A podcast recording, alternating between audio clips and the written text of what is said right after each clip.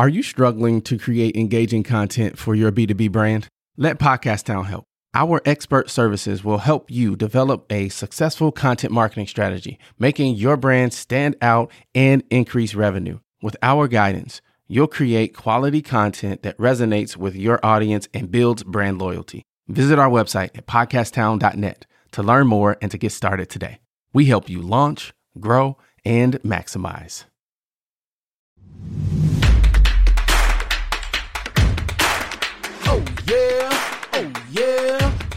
Oh oh What's up, enterprisers? Welcome to another episode of the Enterprise Now podcast, where we shape the mindset of the high achiever to think like an entrepreneur. We talk with masters of the craft to get the cheat codes to success, helping elite enterprisers level up and maximize their brand. I'm your host, Elzie, the mayor. Now let's get to it. So, Jene, thank you so much for uh, taking some time out to talk with us today. I get this energy like you're like, what are you going to ask me? I'm ready. I'm ready. Go on. I, I, you are more than ready. It's going to be great. Um, so the first thing I always like to do before we get into the good stuff, because I know there's a lot of good stuff coming. Uh-huh. Can I get an oh yeah? Oh yeah. Perfect, perfect.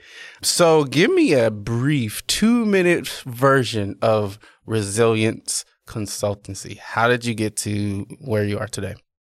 Well, I've been, you know, in the corporate world and, you know, every business has their quirks, their problems. So, I mean, we're going to get past that. But when you like dive deep, it's because people are so used to doing things a certain way and they don't think about how efficient it is. They just, it works. So, we're going to keep doing it. So, my job when I was there was like, this is not going to work for me. Like, I can't work like this. I can't work slowly. I can't work where it's going to take me this much time when I know it can be quicker. I know it can be faster. So, every corporate job I went into with the mindset of, okay, I'm going to do this and I'm going to make it better. And that was what I needed to, you know, start my own business. Because if I can do that for other people, why not do it for myself, for business, and get paid for it? Mm-hmm, mm-hmm. So tell me about some of the roles that you've had over the years in corporate. So, like, and we can I, and we can compare war stories. I was in banking. And okay. you know how banking is, you know. I was in law firms, you know, and it's just I was in collection agencies. So why'd you so, so I've been everywhere. McDonald's. So why'd you choose that? Those are like the most and if you're in banking, I'm I'm looking at the people now. If you're in banking or in finance, yeah. I mean this with the best intentions. Why'd you pick so such a such boring places like a bank of all? I mean, there's nothing exciting about a bank. Mm-hmm. So What's your background that got you into that that path? My mom worked in a bank. Okay. Sorry, mom. I, I I'm let's scratch that from the record. I didn't mean any of it. My mom worked in a bank, so of course she's gonna give me a job in the bank. Got you it. know, yep, so yep. I mean that's what happened. Got it. Okay. So where'd you go to school? I went to Marquette. So like I'm not doing well, I'm doing a little bit of what's in my field. You know, I have a background in law. So like I use my analytical skills in business. Okay. And you know, I just transition. It would be like business law. Okay. would call it. So background in law, did you you did you graduate with a law degree? What did you study? So I did criminology and law studies. And I did some studies in um, business Loyola as well. Okay. Mm-hmm. Cool, cool. And then out of college, you landed. So you're a Milwaukee person. You've been born and raised? Yes. Okay. Mm-hmm. So you landed where out of college? I landed trying to take my LSAT so I can get into law school, but I had to have a job, you know, because I had my, you know, my first child, my daughter. So I just had to get to work. So I was working at banks and um, collection agencies and law firms trying to make ends meet. And because I wasn't doing my dream, I had to find a way to make it through. And the way to make it through was to make it more efficient for me. you know, the faster I can get in and get out, the better. mm-hmm. Talk, talk about that a little bit. What are some of the ways, some of the mindsets? Because I, I remember being in corporate, my, I'm a recovered engineer, and seeing the way that things were done, like I, I understood it but it frustrated me at the same time is because it's like we can't innovate. We're super inefficient it takes forever to make decisions. And, you know, I, I watch people get promoted that didn't deserve it. I watched the politics and I was like, you know, I have a choice. I can do this for 25 more years and maybe get an opportunity at leadership position or I could quit and do my own thing and take my chances. So that's what I decided to do. What was your mindset going into it? Like when you recognize that not only can I do this for them, but I can do it for myself. So what was so funny is the last law firm I worked for, they had a consultant, you know, exactly what I did. And like she was just micromanaging and she wasn't really fixing problems. She was just, I don't know, just messing stuff up worse. And I was just like, I can do this so much better. And, you know, I was just ch- taking cues. Like when you have a bad experience, that's what you learn from it. People don't understand. Like even in business, when you have a bad experience, you need to learn from it. You need to grow from it. You need to find out what were the problems and what we can do to solve them so it can be better for the next customer. So I just wanted a better experience for any kind of, you know, corporation or any kind of small business that does hire a consultant and they want their business to be better, not just micromanaged. Mm-hmm. So, what are some of the things that you saw that the consultant did that he or she could have probably done better outside of the micromanaging? and not fixing actual issues. So, when it comes to solving problems in a business, I believe in solving them within. So, asking your employees, the people that are on the ground, what do you think will make this more efficient? What do you think will make this process better? Because they know they work with the machines, they work with, you know, the materials, so they know what will make it better, better than some consultant that you just brought in and think they know everything. Why do you think people, because I agree with you a thousand percent, both hands and both feet up. Why do you think people don't do that? And and I try to both when I was in, in leadership and in, in, corporate and now uh, running my own thing. I try to do that as much as possible. Ask the people who actually do the thing, how can we make the thing better? Why do you think people don't do that? So it's a fight between expertise and experience. And we're always fighting that battle, but it should always be like a middle ground, like expertise and experience. And I just think people need to trust experience more than they trust expertise because sometimes you know people have expertise but they really don't know the industry. So you have to keep that in mind. I think i had this concept in my mind. It's called like stealth consultant. And you know um they have the show where the boss acts like he's like a regular employee and he comes in and he actually sees how things work. Yeah, i was and, watching undercover boss literally exactly. the other day. I love that show. They should have a consultant do that because you can really find out how things are really going. Like when they hire a consultant, like I think a lot of people get kind of leery, like they don't want to tell them anything because they think like they might get rid of their job or something like that. But if you go in as a stealth consultant, like an employee, then they're not all caught off guard and they see like you're trying to help them and make things better. I mean, that's what the point of you know being a consultant is to help the business. Mm-hmm. How do you navigate that? Because you're absolutely right when consultants come in, there's this fear that they're going to eliminate their job. And so people that are on the team, they don't want to share the information because they don't want their job to be eliminated. How do you navigate that? Well, I think the primary purpose would be reminding people that people are the most important thing in business, no matter what, no matter anything. So we're always going to need people in order to do the business. So it shouldn't be about that. It should be about identifying key players in each process to make it work. I mean, you might not be good in the position you're in, but I'm sure it's another position in the company that you can do better, you know, with your skill set. So it's just about finding where you're supposed to be in that company, not necessarily eliminating you because you're not not needed. Mm-hmm. Is that the work of the leader? Because I, I found that sometimes if you lead well, people trust you. And so when you say that, okay, we're going to bring in this this consultant to make us more efficient, there's a trust that happens there. And I, I found that when that that trust is lacking between the team and that first line leader, it makes it really, really, really difficult to communicate that message and, and be effective. So, leading, as I was telling my son earlier, is about how you followed before you were leading. So, if they see you, you know, in a management position and they see that you're following the directives of the consultant, they'll be able to trust the consultant more because they understand that you're following somebody, so they should follow you. So, just lead by example. Mm-hmm, mm-hmm. So, what's your secret sauce? What is the thing that makes what you do different from anybody else? I guess two twofold. Mm-hmm. Talk a little bit about what it is that you do and what makes you different. So a lot of consultants or coaches, they they tell you what to do. And I'm not the tell you what to do. I'm going to help you do it. I'm going to be your accountability partner, but I'm going to help you do what you need to do so you can do it for yourself. I'm going to be on you like, okay, this is what we need to do. I will do this much work and you pull in your weight, but at the same time, we're working together towards a common goal. That's what it is. Mm-hmm.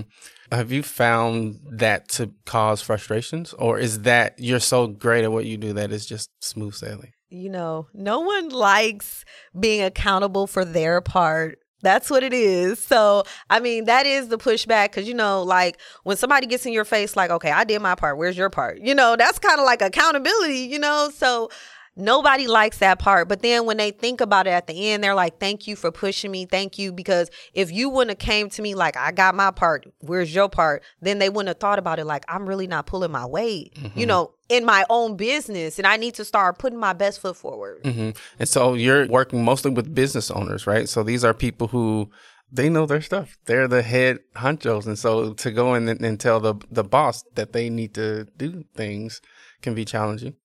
Well, yeah, I work with small business owners and I work with large corporations. So, yeah, nobody likes being told, like, yeah, this is not the most efficient thing, but just being open. I mean, you want to know why your profits plateau. You want to know why you weren't ready for this big contract and it just slipped through the cracks all the money. You want to know why these things are happening. And the reasons are because, you know, you don't have things, frameworks in place, systems and processes to be able to handle this type of stuff. Mm-hmm. Yeah. So this is the part I get excited. Now, I'll tell you why. I was uh, so I'm an operations guy in my latter part of my my career, and so I was in charge of managing the P and L. And suffice it to say, a lot of times people focus a lot on the top line. Sometimes they'll fo- focus on the bottom line, but not many people focus on the stuff that happens in the middle. Talk about that a little bit. Why is it so important that we're focused on the pro- the processes, the procedures, and the efficiencies? Well, as I talked about earlier, you know, like when you get a customer complaint, it usually has to do with a process. You know, like you didn't do something efficiently, you didn't return this item, this item was faulty, something like that you know, or this service. Um, this service took too long, you know. Um, I booked my appointment, my time got taken, something like that. So anytime there's a complaint, it has to do with the process. And people just try to be like, okay, we'll give you a credit, we'll give you this, we give you that, but they never really look at what is the real problem. The problem is in the process. It's how we're doing things because if we were doing things the right way, this wouldn't happen, basically. I love that. The problem is in the process. So give us a framework. How do we start to, if I'm, I'm a business owner, I'm watching this, listening to this, what's one thing, a framework that I can implement today? well, I mean, at first, what I do is I start with a goal. So, like, it could be a time goal or it could be a money goal.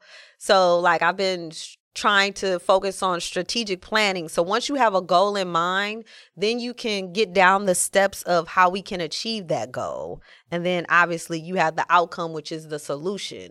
So basically, if you don't have a customer complaint as a problem, you know, you have to make a goal in your mind. Let's say you want to save like a million dollars because you don't want to lay off employees. Now, if you don't want to do something, you're going to do everything in your power not to do it. So you're going to break down the process. What can I do here, here, and here? What are you going to do? You're going to try to streamline all your processes, see what systems you can implement you know, as far as making your process better, more um, efficient, you're going to identify those key players so that you know what person goes where so we can make this process run as smoothly as possible. And then after that, you'll be able to make your goals. So it's just about growth and just understanding what you need to do. hmm So you talked a little bit about. I heard leadership when you were talking people, where people belong, processes, having a process in place to know that the process is not working. I've found that sometimes people they don't know that their processes are broken. So talk a little bit about how you identify the, the efficiency level of your process. How do you know if you're at a 70% or 80% or 90%? I think for me, like even when I was in the corporate world, I I was it was like the first day I was on this job. It was at a law firm, and they taught me this process, and then I started doing it. and I was like, Mm-mm. I didn't know anything about this process. I was like, this needs to be faster. There has got to be a faster way. And if somebody can come in, they don't know anything about this process, and say there has to be a faster way, then there's something wrong with the process, you know? And people don't understand like the faster the process, the more time you have to make money. So you want to gain time because that's something that you're losing day by day. You can't gain it back. So you need to find ways to save time so that you can make more money. How much is training a part of that? Both internally from the uh, corporate level all the way down to the individual contributor. I am so glad you asked that. Training is so important. And I think we take training so lightly.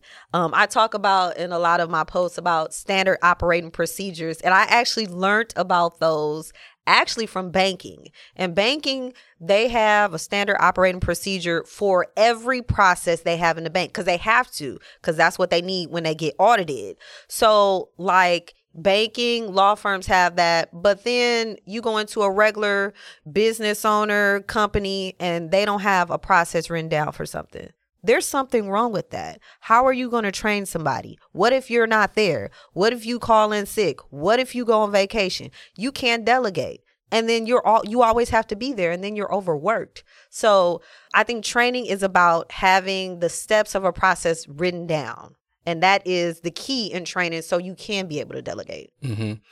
You're speaking my language. So, is part of what you do auditing your clients when you first start the engagement just to see number one, do they have SOPs? If they do, what what are, what's the quality of those SOPs?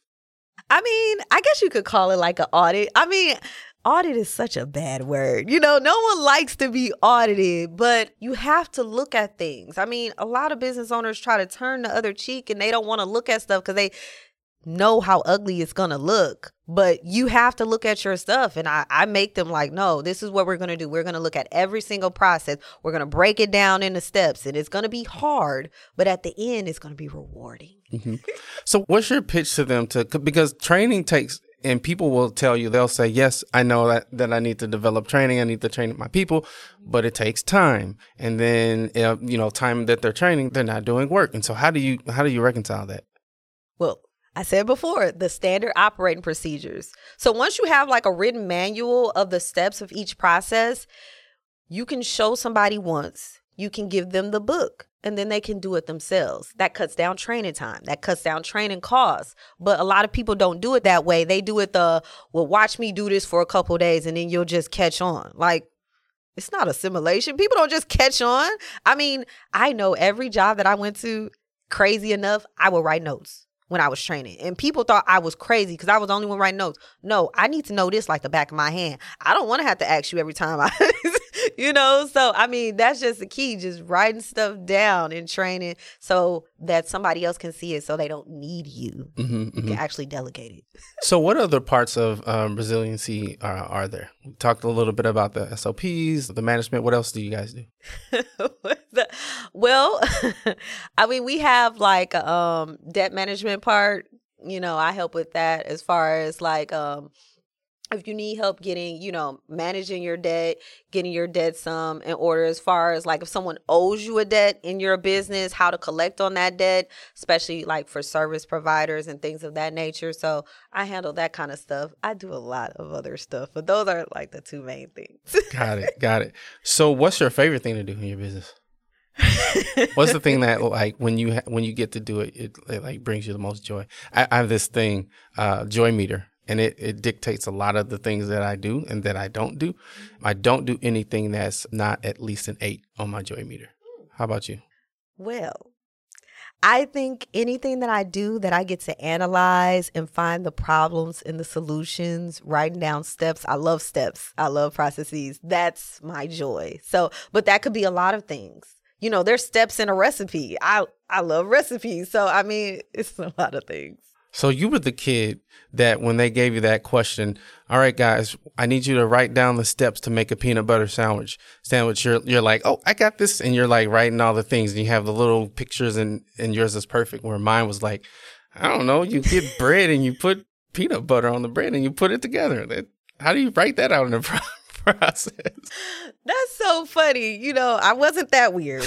I didn't say it was weird. I did write notes off of my notes. Like I'm that person. Like I can see something and I can remember it. So if I write notes off of my notes, I'm gonna remember exactly what I needed to know for the test. So I mean, yeah. Got it. So you are a Milwaukee born and raised. What is your favorite thing about Milwaukee? the lake. well, my family's here too. So yeah, Yeah, the lake even- and my family. Yeah, even though right now, um, at the time of this recording, it's literally like forty something degrees, and it's not. It's not. At least it's sunny. So the silver Clear lining. skies, navy blue. Yeah, yeah, yeah. But I think yeah, the lake, the lake is nice, and then just knowing that it's a lot of people here that I didn't know were here that I'm able to connect with. You know, like I was saying in my post on LinkedIn, like I would have never known. You know, you were here, and you know Jackie Hermans was here, and it's a lot of people that moved. Um, you know, but were here that you know it's like great minds in Milwaukee. I Mhm. think a lot of people just like Milwaukee. What is that? But Milwaukee is like little Chicago. Don't hate. Got it. What is the biggest business lesson that you've learned? I think the biggest lesson in business is to fail at different businesses. Mm. so just finding your your niche and um honing in on it. I think when I started out, I started too big. Like I can do everything. I'm so smart. But then when I started like, okay, what can I do expertly? And focus on that. And even though everybody is not going to come to me, the people who need me will come to me hmm and just to be okay with that because they're the ones that are going to pay. You're not going to have to convince them, well, I know how to do this, I know how to do that. They're going to pay. So Mhm, just knowing that. So now I'm curious. What are some of the businesses that we've tried that are no longer with us today? you know, I'm, I'm not going to say any ones that I did like recently, no. but no, like when I was younger, like I tried Cutco Vector. I don't know if you knew about the knives. Oh, okay. Okay. Yeah, um, I did Amway. Okay. I did Mary Kay, and it wasn't that it was anything against those. It was just I needed to sell something that was me. Mm-hmm. And Amway products, Mary Kay products, Cutco knives was not Jene. And it's it's so much easier to sell something that's yours rather than when it's somebody else's. Mhm, mhm. Mhm. Yeah, I, I think there's something to be said about authenticity, passion, and loving what you do. It's it's palpable. People can sense that. I'll share share some of the ones I've done. So I've done. I don't want to even go to how many the different jobs I've had. We we would be here all day. So I had a um I, I run a record label. I did a music production business. I've actually owned a minor league basketball team Oh wow. at one time, and that was really fun Oh okay. lost a lot of money. It was really stressful, It was fun though. but it was fun. Learned a lot. Yeah. um, so I've done a lot of different things, and I think to your point, what I've learned is you have to be able to number one recognize when it didn't work, Mhm. and you have to be able to grab the lesson, and not only grab the lesson but apply the lesson. You know, now I'm as an entrepreneur, I know myself so much better because of those failures, and I know what I don't want to do especially well. Like I can say no with a straight face, flat footed now. Whereas before it's like, well, maybe I can. Now it's Yeah, like, no.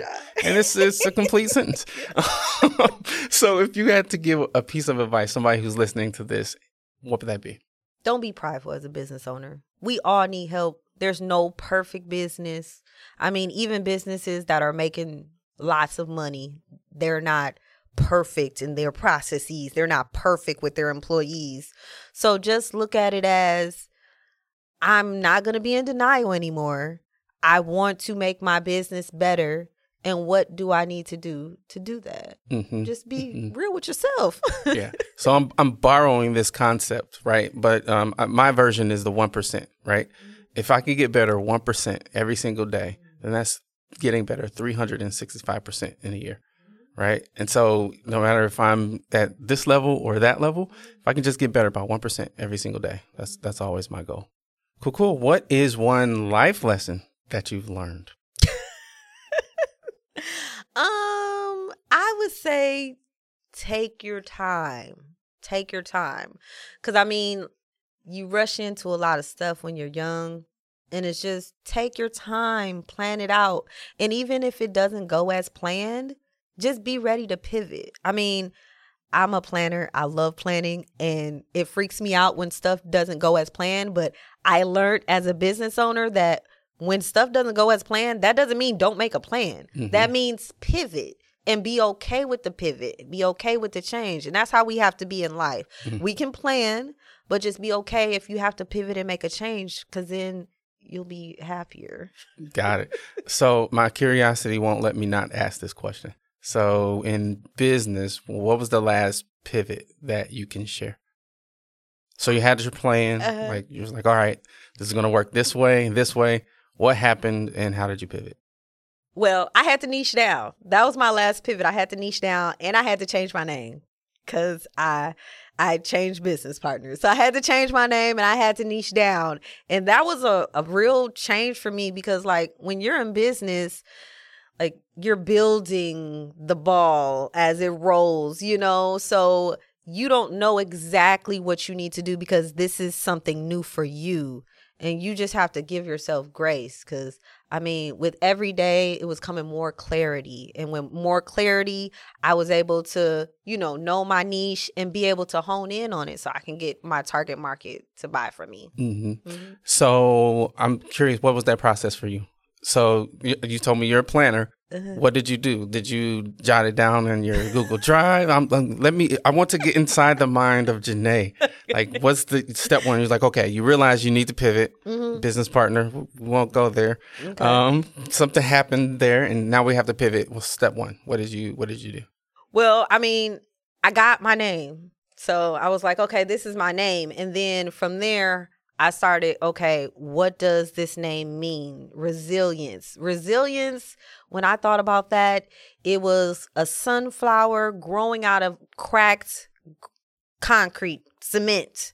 And it's resilient because it can still grow out of that. It can still flourish. So you have to think of it that way. Like, how can I pivot to make better? What steps I need to take? And I just I write down everything. I write down the steps to everything. And then if it doesn't go as planned, like I said, it doesn't go as planned, but at least I have some steps to go by, a mm-hmm. guide. Mm-hmm. Now, are you a person that has backup plans? Like, is there a plan A, B, C, D, E, F, G, you know what? H, I, J, K? You're not in my head right now. Look, I, I do have at least a plan and a contingency plan. Mhm. You know, so I, I will say that, but I don't I don't go as far as like plan C's. I, I I got at least two plans though. At least two. Okay. Got it. Got it. Well, it's been fantastic talking with you. Um, if people want to reach out to you to learn more about what you do, who you are, or to say hi, how can they do that? Well, uh, you can catch me on LinkedIn. I'm posting mostly every day. You can DM me there. I also have resilienceconsultllc.com. That's my website. So you can see me on there. Just reach out. I mean, even if it's not for, you know, like to set up a, a like a consult or anything like that, if you have a question, just reach out. I'm here. Cool, cool. Thank you so much again, Jene. Thank you, Elzie, for having me. If you got value from today's show, we want you to join the Enterprises Elite email list for more nuggets and resources.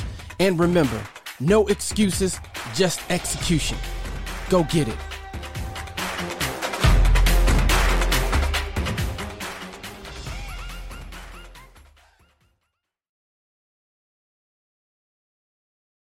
What a fantastic episode. Hey, listen, I want to know something. What is the top concern that you have in your business? Is it sales? Is it marketing? Is it finance? Operations? Shoot me an email, mayor at podcasttown.net. I want to start a conversation around these areas of business and how we can work together and help each other shine even brighter.